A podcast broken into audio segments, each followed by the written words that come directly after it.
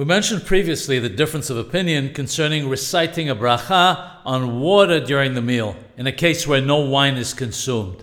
The opinion of the Ben Ish Hai that one must recite the blessing on a little water before the meal only works if one is thirsty. This is because not everyone agrees that a blessing may be recited on it if one does not have any desire to drink the water.